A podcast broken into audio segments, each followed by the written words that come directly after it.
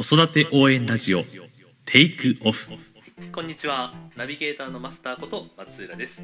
西荻フレンドリースクールがお送りする子育て応援ラジオテイクオフこの番組では幼児小学生の子育て教育を中心に子供が生まれてから成人するまでの教育子供との関わりについてを広く深く掘り下げていくことを目的として制作しています。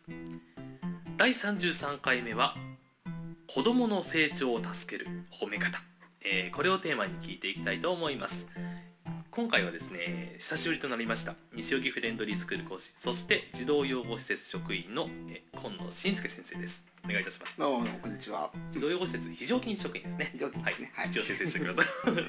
はい、えー、とですね、今回は褒めるということなんですけど、まああのーいろんな育児書とか見ても結構その子供を積極的に褒めていきましょうっていう項目があったりそういったタイトルが目立つと思うんですけどね。まあ何も考えずにパッと思い浮かぶのはその子供のその自己肯定感うん。をその高めることであったりあとはその適切に評価してあげることとかそういうことがあるのかなとは思うんですけど、うん。果たしてその何でもかんでもその全部褒めちゃえばいいのかな？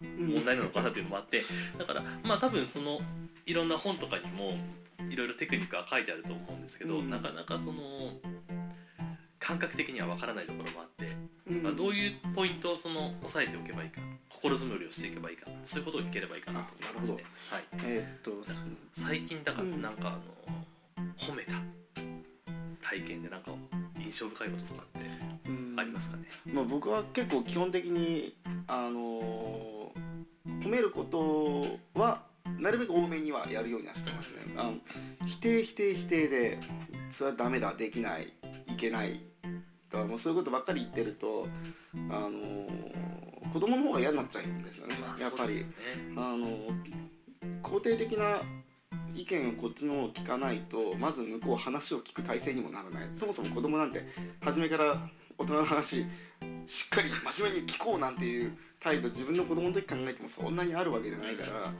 まず話を聞くためには肯定から入ってあげるのが一番手っ取り早いっていうのがあって結構僕はその施設の方の仕事でもこっちの教室の方のでも子どもたちにはなるべく、まあ、褒めるまではいかない肯定の方から入っていってあげるようにするというのはよくやってますね。そうだ褒めるっていうのはもう本当あのあんま安売りしちゃいけないと思うんですよね。毎回毎回毎回毎回こうわわわ褒めて「すごいできたねうわー」みたいな。そう毎回毎回言うと怒る時と一緒で効果が薄くなるってことですよねレミア感がなくなっちゃう。んですよだからあの褒めるというよりも肯定してあげるってさっきあのマスターが言ったその肯定感を自己肯定感っていうのを持たすのと多分同じだと思うんですけど、あの肯定感と達成感を持たせてあげるっていうのが一番の目的として僕は褒めるを使ってますね。ああ、うん。なるほど。そうだからうーんだからそう印象に残ったことと言われても結構僕 そうポンポン使うって言えば使うんですよ。安売りじゃないんだけどそう褒めるじゃなくて肯定してあげるっていうそのやったことに対してのその行動に対して肯定してあげることでその子はあの否定されるよりももっと何倍もあのいいあのマインドになっていくっていうでそうすると次こっちの大人の関わり方も楽になってくる。話を聞いてくれるから。子供からしてみればこの人は自分のことを肯定してくれる人だと。嫌なこと言わない人。もう一番の子供の前が気持ちは嫌なこと言う人絶対嫌じゃないですか、まあね大人以上に敏感かもしれませんよね。嫌なこと言いまくる人って絶対話聞きたくないし近寄りたくないし、うん。だから、まあ言い方あると敵みたいになっちゃうそう。絶対にそんなことをしたらあの子供を相手するにあたってそれは絶対いけないことだし、た仕事として携わる僕みたいな人でもそうだし例えばあの親とかでもそうだと思うんですよね。僕なんか兄弟弟は いるんですけど弟に対してもやっぱり話を聞いてもらうためにはあの持ち上げてあげなきゃいけない。少し肯定して持ち上げてあげなきゃいけないっていうのを僕は子供の時から実践してるから。弟言うことは聞きますからね。子供の時からずーっと。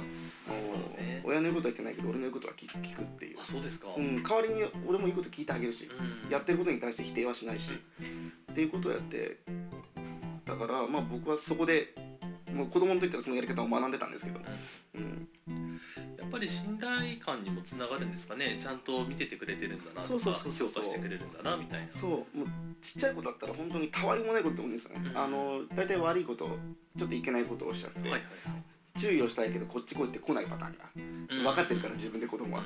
何が あのいけないのか。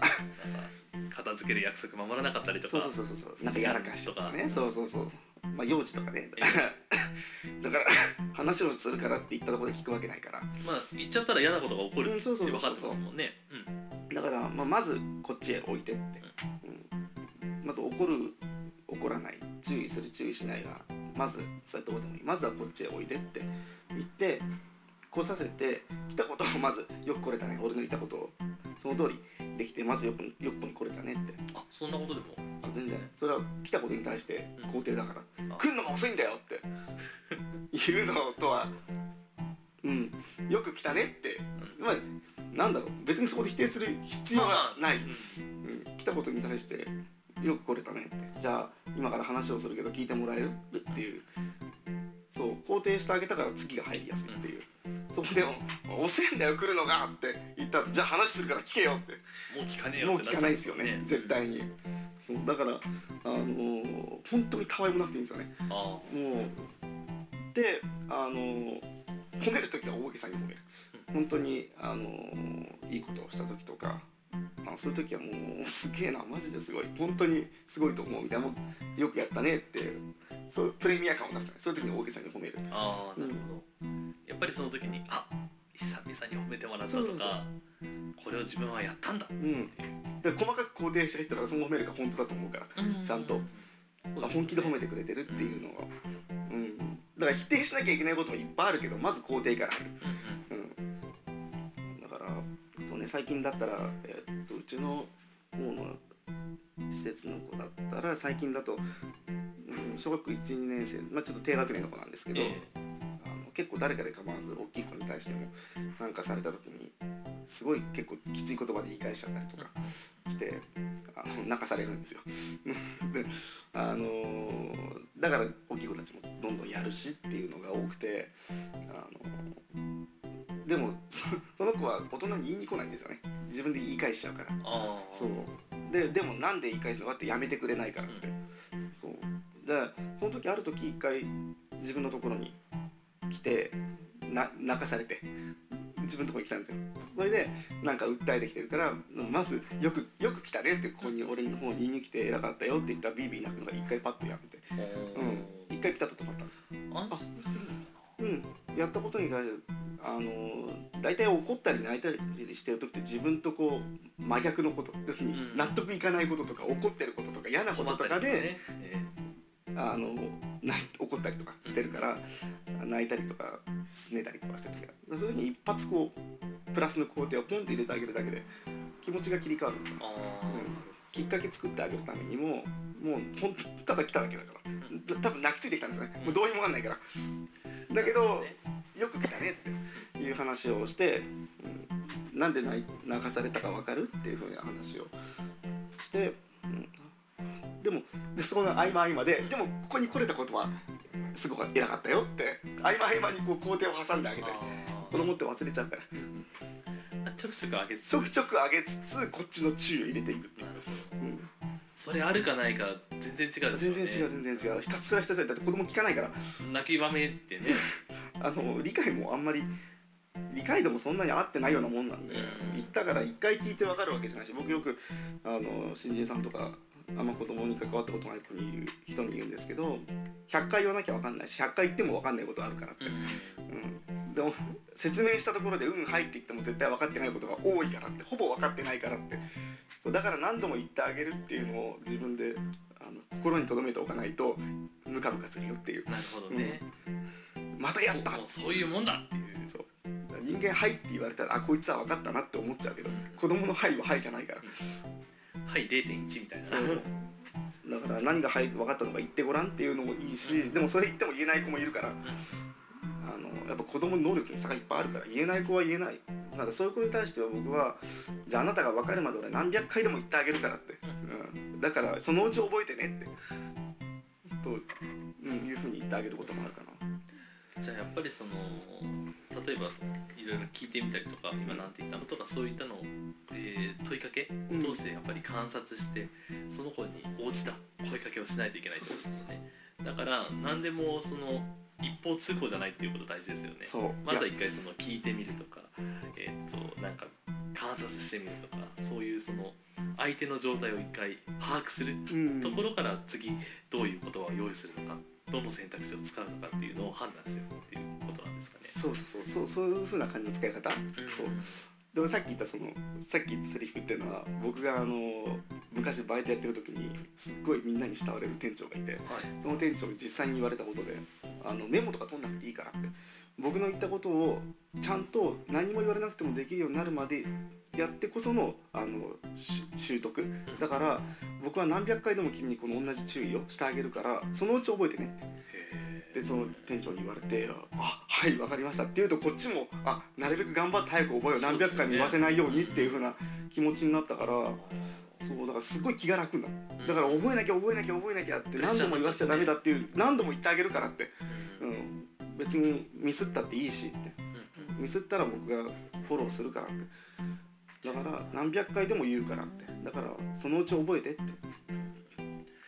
いいですね。やっぱスタート地点がポジティブかネガティブかってだいぶ違ってきますそうそうそうそう。もん。ねうんそれ子供怖いから始まっちゃうと ね。常にミスは間違ったら怒られるから言わないでおこうん。うとか、そういうこと全然なかった。ごまかそうとかそうなっちゃいますもんね。そう。だからみんなその店長に何でも言うしそうそうそう相談するし もうすごいいい職場だしねやっぱり。うん。上司がいいと下の気が楽なのか。ねそうですよね。そう。でなるべく迷惑をかけないようにしようってみんなのうんいいそうそうそう。雰囲気で。だから。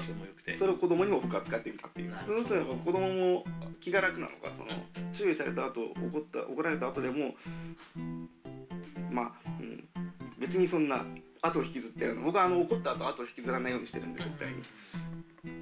そうだから後を引きずらないようにうん。行くって。でもなんかまたやった時はあれまたもう一回言わなきゃダメかなって覚えてるっていうふうにという言い方ぐらいで通じたりする。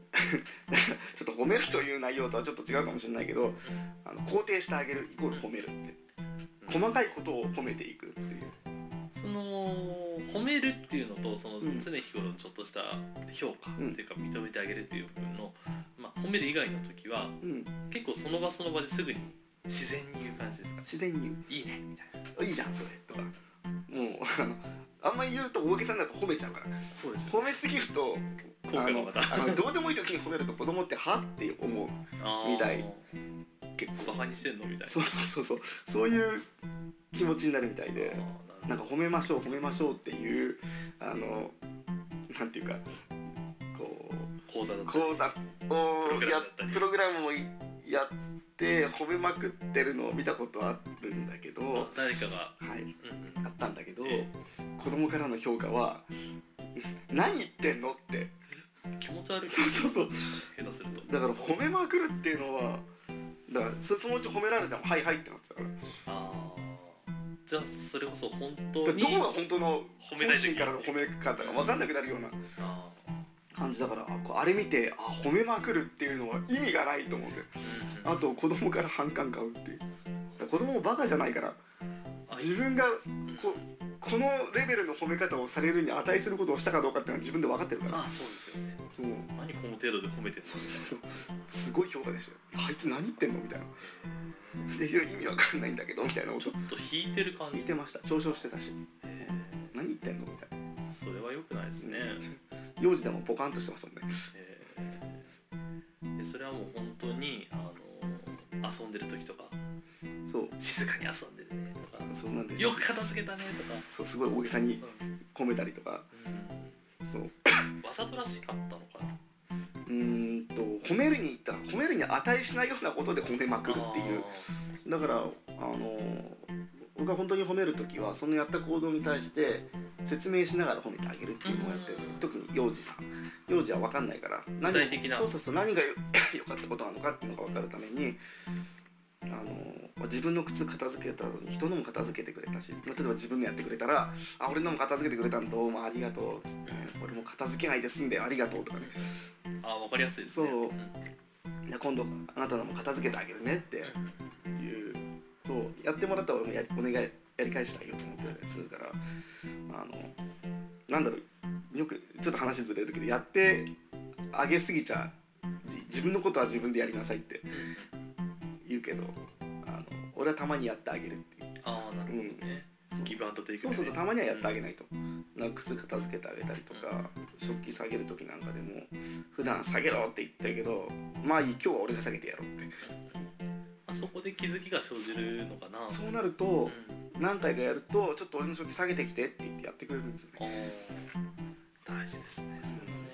やっぱお返しって無意識にしたくなるみたいだから、うん。しなきゃいけないっていう、まあやってもらったっていうされてることを返すそう。やってあげるってことですよね。そうやってもらったっていう、まあ、言い方悪いが罪悪感があるから、うん。それでやってくれるっていう。なるほど。そう。